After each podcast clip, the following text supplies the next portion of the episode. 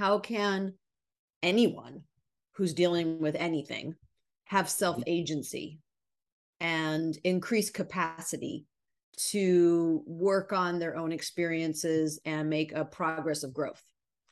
So what I heard when Tim was talking, the word that popped in my head was differentiation. You know, okay. So this is a term that um, we talk about a lot when, with um, adolescents uh, differentiating from their parents when they get to be a certain age. And it's this piece of saying, you're you and I'm me, and we, we can have a relationship, but but we're different.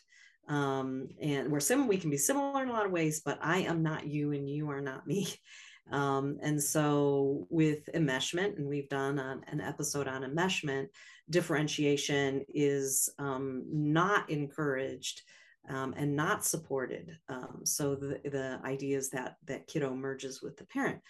So um, if you have a situation in a coupleship where the two are merged, um, it can the that when one person is acting a certain way the other person says wow i must have something to do with that or um, i can have something to do with that I, I i can you know fix them in some way and so what i see is that when a couple is in recovery and they get to a certain stage that um, the partner is able to say you know i i am not responsible for what mm-hmm. you did.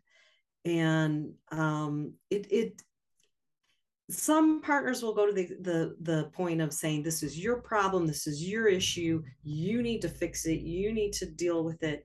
Um, i'm not a fan of that stance it sounds very aggressive to me um, and very uh, cut off cold um, so what i prefer is this piece of wow, there was there's something happening for you. Um, and I am in support of you figuring it out.